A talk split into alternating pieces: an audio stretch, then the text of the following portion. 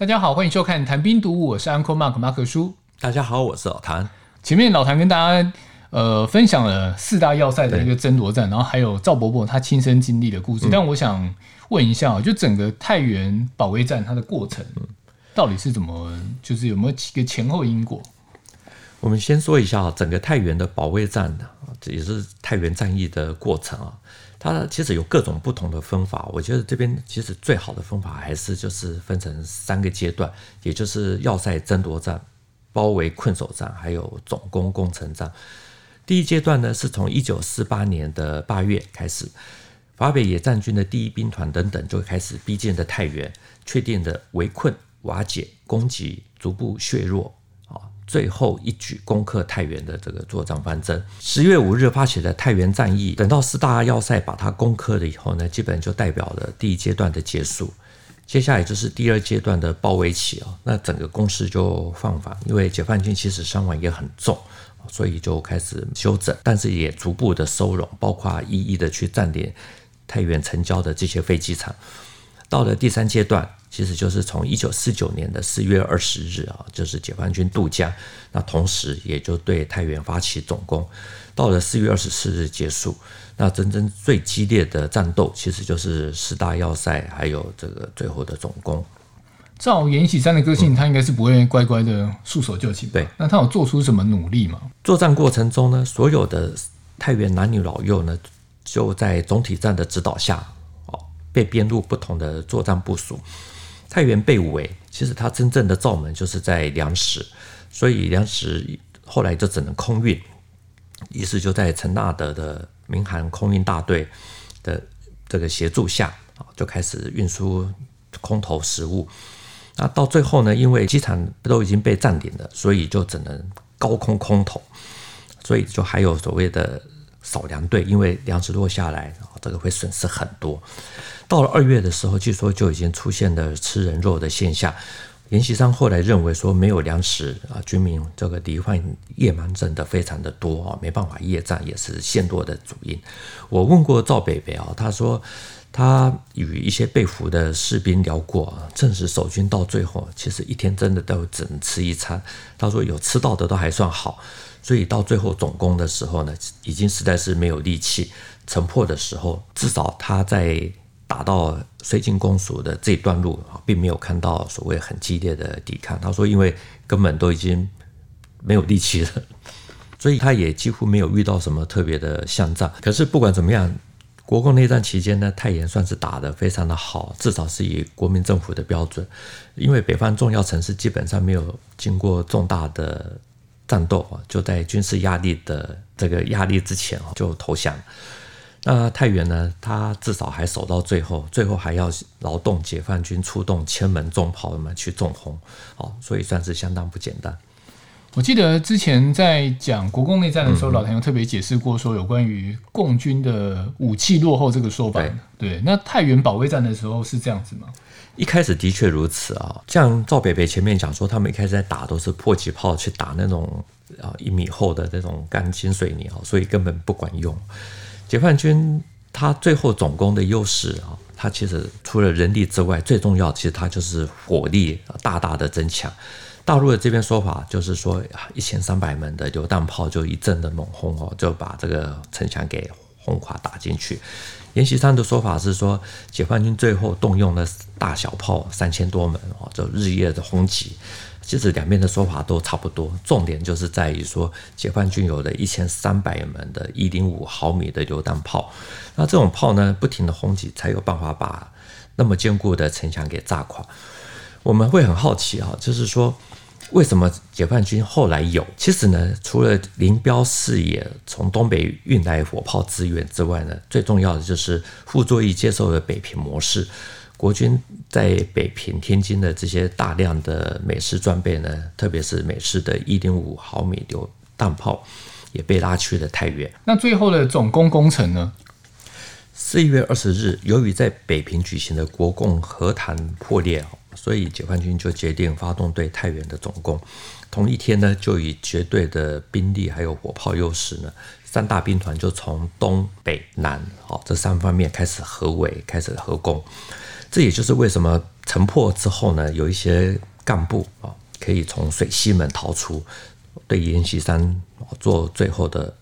这个报告，说太原最后的情况。总之，四月二十二日，解放军他就攻占了太原城外的双塔寺要塞，还有卧虎山要塞。赵伯伯说，他们那个时候已经被改编为第六十军一百八十师五三一团啊，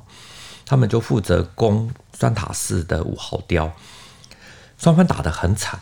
啊，就你就可以看到说，晋绥军其实抵抗力还是非常的强。对，他说这个炮弹落下来呢，他的连长就中弹，右手被炸断，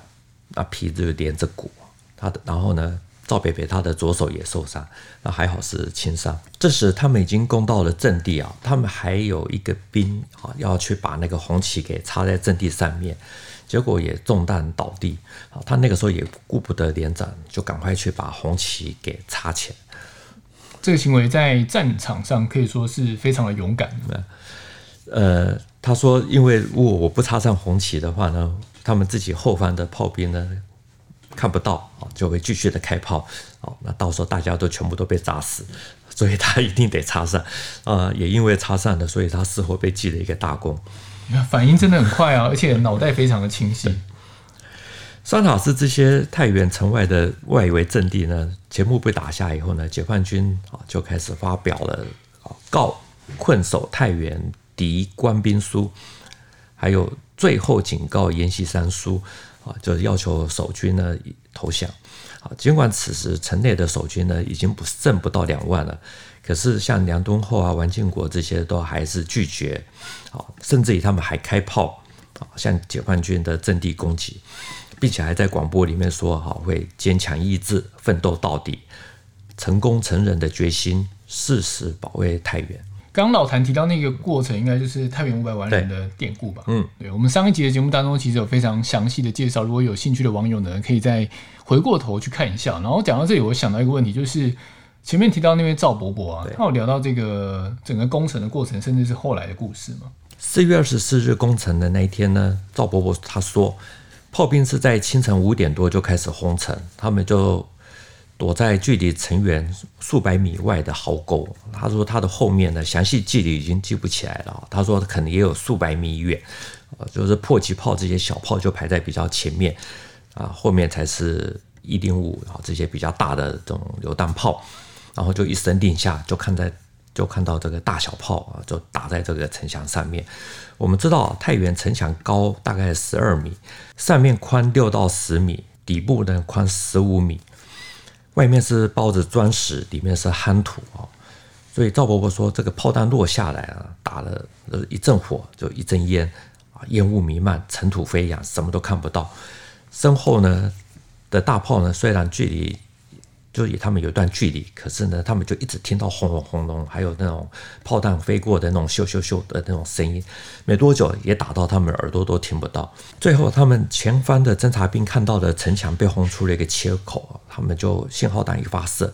后方的大炮就停止射击，然后他们就跨过城墙，这个进入太原。赵伯伯还说啊，经过重炮轰击三个多小时哦，城墙上。他们在进城的时候呢，根本都没有看到守军。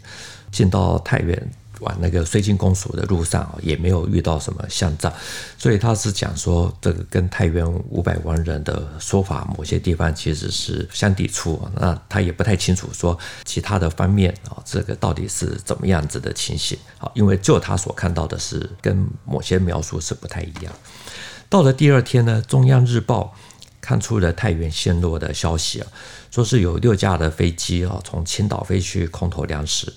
发现高射炮火呢，不是从城外的山顶发射，而是从城内打上去，而且城内的火药库也爆炸，浓烟冲天，所以研判太原就应该是失守。